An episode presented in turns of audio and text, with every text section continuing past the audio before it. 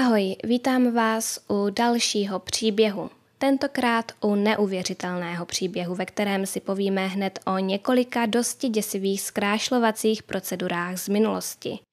Než začneme, tak chci opravdu moc poděkovat všem, kteří napsali nějaký svůj zážitek se stopováním k příspěvku v komunitě tady na YouTube. Všechny komentáře jsem četla, tedy aspoň všechny, kterým jsem dala srdíčko, ty jsem četla a bylo to moc zajímavé, takže vám děkuji. No a chtěla bych pro vás udělat něco pěkného, takže ve čtvrtek má být další díl ze série videí Krimi příběhy and Chill a čas vydání videa si upřesníme v komunitě, tady na YouTube, ale předpokládám, že to bude kolem čtvrté hodiny odpoledne. No a pokud v prvních 30 minutách po vydání videa napíšete komentář, až v ten čtvrtek mimochodem, ne dnes, tak po té půl hodině vyberu tři lidi, kterým pošlu hrníček. Můj merch, který ještě nikdo nemá. Jde o podobný design jako u těch hrnků, které už jsem měla, ale je to trošku jiné, takové trošku hezčí, takže máte možnost mít něco dřív než ostatní. Budu moc ráda, pokud se ve čtvrtek zapojíte a moc vám předem děkuji. Pokud se vám toto dnešní video bude líbit, budu ráda, pokud mu dáte like a budete odebírat tento kanál. Moc pomůže i každý váš komentář. Zkrášlující praktiky minulosti jsou opravdu zvláštní. Většina jich je dost nehygienická a některé jsou nebezpečné tak, že mohou mít za následek smrt, ale hlavně je to prostě divné. Nevím, jakým jiným slovem to popsat, možná nechutné, protože je to dost často opravdu nechutné.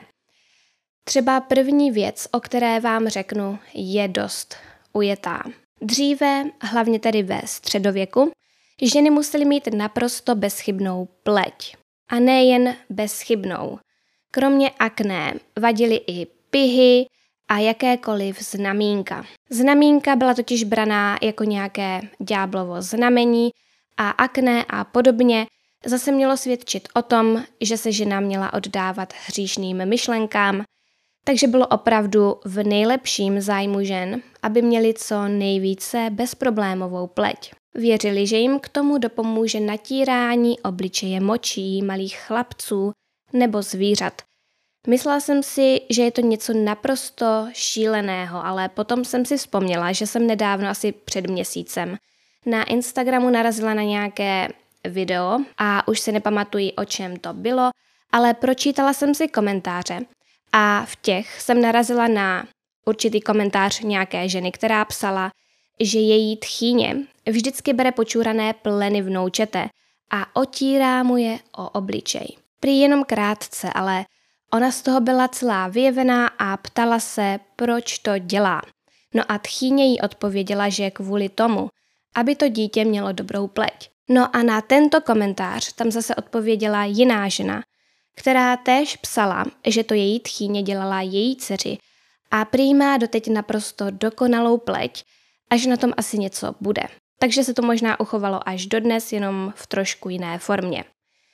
V diskuzi to tam potom řešilo více lidí, eh, že ta moč může obsahovat něco, co dokonalé pleti napomáhá, ale nevím. Další trošku podobnou záležitostí je, že bylo ve středověku moderní mít velmi světlou pleť. Znamenalo to, že člověk trávil více času zavřený uvnitř, takže nepracoval nikde na poli. Takže pokud jste byli zdravě opálení, bylo poznat, že jste patřili k nižší třídě.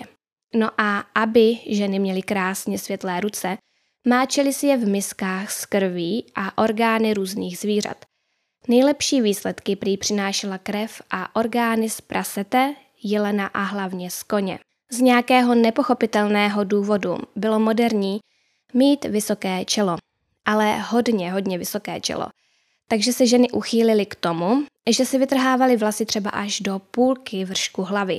Někdo ale volil i jiné metody. Vlasy, které měly být odstraňovány, se sepnuly tak, aby se za ně silně tahalo a za pár dní vlasy vypadaly a žena měla mnohem větší čelo. Jiné ženy si rozdrtily skořápky od vajíček, smíchali je s vodou a poté tím drhly oblast hlavy, na které vlasy mít nechtěli. Byla to jakási velmi nešetrná a bolestivá forma peelingu. Známý je však i další zvláštní recept. Šlo o směs octa a kočičích fekálí. Ty prý musely být tvrdé a suché, aby recept fungoval. Podivná pasta se nechávala působit přes noc. No a možná si říkáte, proč by někdo chtěl uh, tak vysoké čelo a proč to bylo tak populární. A prý to bylo proto, že tak ženy připomínaly miminka. Ten vzhled jejich hlav připomínal hlavu miminka a díky tomu ženy působily čistě a nevinně. V době, kdy to bylo populární, si navíc ženy i kompletně odstraňovaly obočí. A tím se dostáváme k dalšímu bodu. K odstraňování chloupků a to už je docela nebezpečná záležitost. Jedním z oblíbených postupů bylo smíchání vajíček, sulfidu arzeničného a nějakých dalších ingrediencí. Směs se nanesla na místo, odkud žena chtěla odstranit chloupky a délka působení byla stanovena přesně na 8 minut. Poté se směs společně s chloupky setřela hadříkem, ale často to neprobíhalo úplně bez komplikací. Pokud se směs nechala působit déle, někdy se spolu s chlupy stírala i vrchní vrstva kůže. Přesuňme se k další proceduře. Ženám v minulosti samozřejmě záleželo i na vlasech. Pro hustší vlasy se používala maska z olivového oleje a nadrcených kozích bobků. Opět tato vlasová kůra se nechávala působit přes noc. No a tenkrát měl snad každý vši. Jen co se jich člověk zbavil, měl je znovu. Zbavovalo se jich směsí másla, rtuti a arzenu. A když jsme u toho arzenu, ten se používal v kosmetice snad ke všemu. A řekněme si ještě něco více o péči o pleť. Asi všichni známe takové ty malby žen, které mají naprosto bílou kůži a červené tváře. Byla to velká móda, hlavně v 18. století. Ženy si vyloženě míchaly takovou bílou směs, kterou si nanášely především na obličej, krk a dekolt. Nejčastějšími ingrediencemi byly opět arzen, ocet a podobně. Používání takovýchto směsí ale bylo velmi nebezpečné a spousta žen se potýkala s problémy, kdy nejhoršími komplikacemi byly paralýza, psychózy, eh, ty ženy se prostě pomátly a samozřejmě i umíraly. Červené tváře arty zajišťovalo i mnoho normálních a přírodních složek, ale bohužel populární byl i cynabarit, což je rumělka, takže rtuť. A některé ženy se uchylovaly i k tomu, že si nechávali sát krev pijavicemi a v důsledku byly sice velmi chudokrevné, ale docílili vytoužené bledé světlé pleti. Teď se dostáváme k těm nejhorším praktikám. Opravdu je to něco. Začneme něčím, co někteří z vás možná znají a jde o zmenšování nohou, tedy svazování chodidel. Na Wikipedii se o tomto píše následující. Svazování chodidel byl zvyk praktikovaný na mladých dívkách a ženách po dobu přibližně 1000 let v Číně, začínající v 10. století a končící na počátku 20. století. Cílem bylo zastavit růst chodidel nohy jejich pevnou bandáží. Zákrok probíhal tak, že dívkám ve věku 5 až 15 let byla neustále ovazována chodidla dlouhými pruhy pevné látky. Nárd se lámal a tíhu těla pak bylo nutné položit na konce pad. Následkem toho byly ženy schopné chodit pouze s obtížemi. Běhat nemohly vůbec. A i při stání byly nuceny se opírat o zeď. Konec citace. Někteří experti se domnívají, že s tímto nápadem o vazování chodidel přišli muži, kteří chtěli své ženy nějakým způsobem ještě více omezit. Protože, jak již bylo řečeno, pohyb byl velmi složitý a chůze vypadala opravdu specificky. Ženy musely chodit malilinkými krůčky a bylo pro ně opravdu těžké udržet rovnováhu. Každopádně tento trend vymizel opravdu až ke konci 19. století, nebo na počátku 20. století, prostě tak nějak na tom přelomu. A říkalo se tomu i lotosové nohy. A bylo potřeba tuto záležitost praktikovat, aby si dívky našly manžela.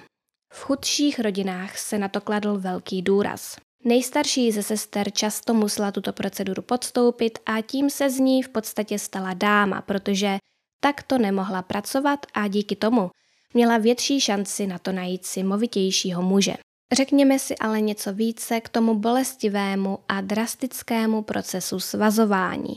Opět cituji z Wikipedie, kde je tento proces krásně popsaný. Začalo se předtím, než se chodidlo začalo plně vyvíjet, což znamená mezi druhým a pátým rokem života. Nohy byly namočeny ve směsi bylin a zvířecí krve, což mělo sklidnit nohy a zmírnit tak případnou bolest. Nechty na nohou musely být zastřihnuté co nejvíce, aby se zabránilo jejich vrůstu do kůže a vytvoření infekce, protože prsty měly být přitisknuté pevně na chodidle nohy. Bavlněné obvazy se potom namočily do směsi bylin a krve a započalo se pevné vázání. Pokud byla ve výsledku noha příliš velká, zatlačilo se na ohnuté prsty, až se zlomily a velikost byla zase o něco zredukována. To se ovšem stávalo dosti často. Polámané nohy vyžadovaly velkou péči a tak vždy, když byly obvazy sundány, se nohy umyly, prsty a zranění pečlivě zkontrolovali a nechty se velmi pečlivě zastřihly. Samozřejmě se nesmělo zapomenout nohy namasírovat, aby se uvolnili a poté je stlouct, aby byly kosti pružnější. Nohy byly také namočeny do odvaru, díky němuž odpadlo odumřelé maso. Poté se prsty ohnuly opět pod chodidla a byly znovu obvázány. Tento proces se opakoval v majetných rodinách ideálně každý den a v chudších rodinách dvakrát až třikrát týdně, protože bylo potřeba obměňovat opotřebované obvazy. Tuto práci vykonávaly zpravidla ženy najaty speciálně na tuhle práci, případně starší žena z rodiny. Babička nebo teta, protože to bylo vhodnější, než kdyby to prováděla samotná matka dívky kvůli pohledu na bolest. I přes pečlivou péči se nohy často setkávaly s infekcemi. A to hlavně kvůli ranám z nechtů, což občas vedlo k jejich úplnému sloupnutí. Těsnost bandáží taky způsobovala špatný nebo téměř žádný oběh krve, takže jakékoliv poranění prstů bylo pravděpodobně neléčitelné a vedlo k infikování prstů a hnití masa. Kdyby se infekce z prstů rozšířila až do kosti, vedlo by to k jejich změkčení a případně i odpadnutí prstů. Což svým způsobem bylo bráno jako výhoda, protože pak mohly být nohy svázány ještě těsněji. Dívkám s baculatými prsty byly dokonce záměrně vkládány střepy mezi prsty, aby se uměle vyvolala infekce. Stávalo se také, že infekce vyvolala septický šok, který vedl buď ke smrti, anebo kvůli němu měla dívka větší problémy, když vyrostla. Konec citace. Myslím, že není potřeba k tomu nic dodávat, přesuneme se k další hrozné praktice, i když asi není tak hrozná jako tato. Jednu dobu bylo moderní nemít žádné řasy ani obočí, ale o něco později se to změnilo. I dnes ženy touží po hustých a dlouhých řasách, ale dříve si je nemohli jen tak prodloužit v salonu metodou řasa na řasu a nemohli si ani koupit umělé řasy. Dělali tedy to, že si konečky řas stříhali, aby jim rostly rychleji. Jiné ženy si na oči na dlouhé hodiny pokládaly listy ořešáku vlašského, respektive královského. Tyto listy byly předtím máčené ve vodě. Poněkud drastičtější metody zahrnovaly jehly na šití. V roce 1882 pařížské noviny informovaly o tom, jak se některé dámy ve francouzském hlavním městě pokoušely implantovat si řasy. Jistý odborník, že nám všíval lidské chlupy do víčka jehlou. Navzdory způsobené bolesti a pochybné úspěšnosti postupů se tento trend uchytil na několik let. O této metodě prodlužování a zahušťování řas informoval i skotský tisk v roce 1899. Asi tou nejodpudivější praktikou je způsob, jakým si ve středověku ženy zakrývaly jizvy na obličeji způsobené především neštovicemi. Jizvy si vyplňovaly tukem. Nepoužívali však tuk zvířecí, ale ten lidský. A ten šel sehnat překvapivě snadno v jakékoliv lékárně a u kata. Tenkrát se hold dost popravovalo a těla zločinců sloužila ke spoustě věcem.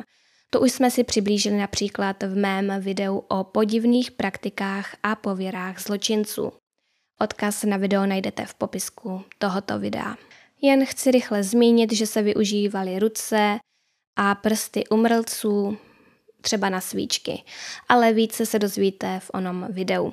Dejte mi prosím v komentářích vědět, která ze zmíněných zkrášlujících praktik vám přijde nejhorší. Za mě je to určitě svazování chodidel, to mi přijde asi nejdrastičtější. No a nejhnusnější je krytí jízev lidským tukem. To se mi hrozně příčí, ale chápu, že je jiná doba. Dnes taky pro krásu děláme šílené věci. A chtěla jsem mimochodem ještě říct, že mi to svazování nohou připomnělo pohádku o popelce, ale o tom si řekneme ve čtvrtek v dalším díle série Krimi příběhy and Chill. Takže tímto toto video ukončíme, nezapomeňte na ten čtvrtek a příští pondělí se můžete těšit na klasický krimi příběh. Pokud se vám toto video líbilo, budu moc ráda za like, odběr a komentář. A moc moc děkuji všem, kteří mě podpořili zakoupením kafíčka na Buy Me Coffee a děkuji i mým milovaným patronům, kterými jsou Trdlo, Markéta, René Smí, Kuba, Kateřina, Andrea, Martin, Diana, Michaela, Antonie, Jana, Petra, Dagmara, Jitka, Monika, Kate von Hell, Klára, Kateřina, Mirka, Štěpánka, Michaela, Janka, Anička, Lukáš a děkuji i dalším, jejichž jména jsou na obrazovce a těm, kteří si přejí zůstat anonymní. Pokud si i vy přejete tento kanál podpořit, ať už jednorázově kafíčkem na Buy Me Coffee nebo členstvím na Patreonu, všechny potřebné odkazy a informace najdete v popisku videa. Všem vám přeji krásný a pohodový zbytek dne a budu se na vás těšit ve čtvrtek.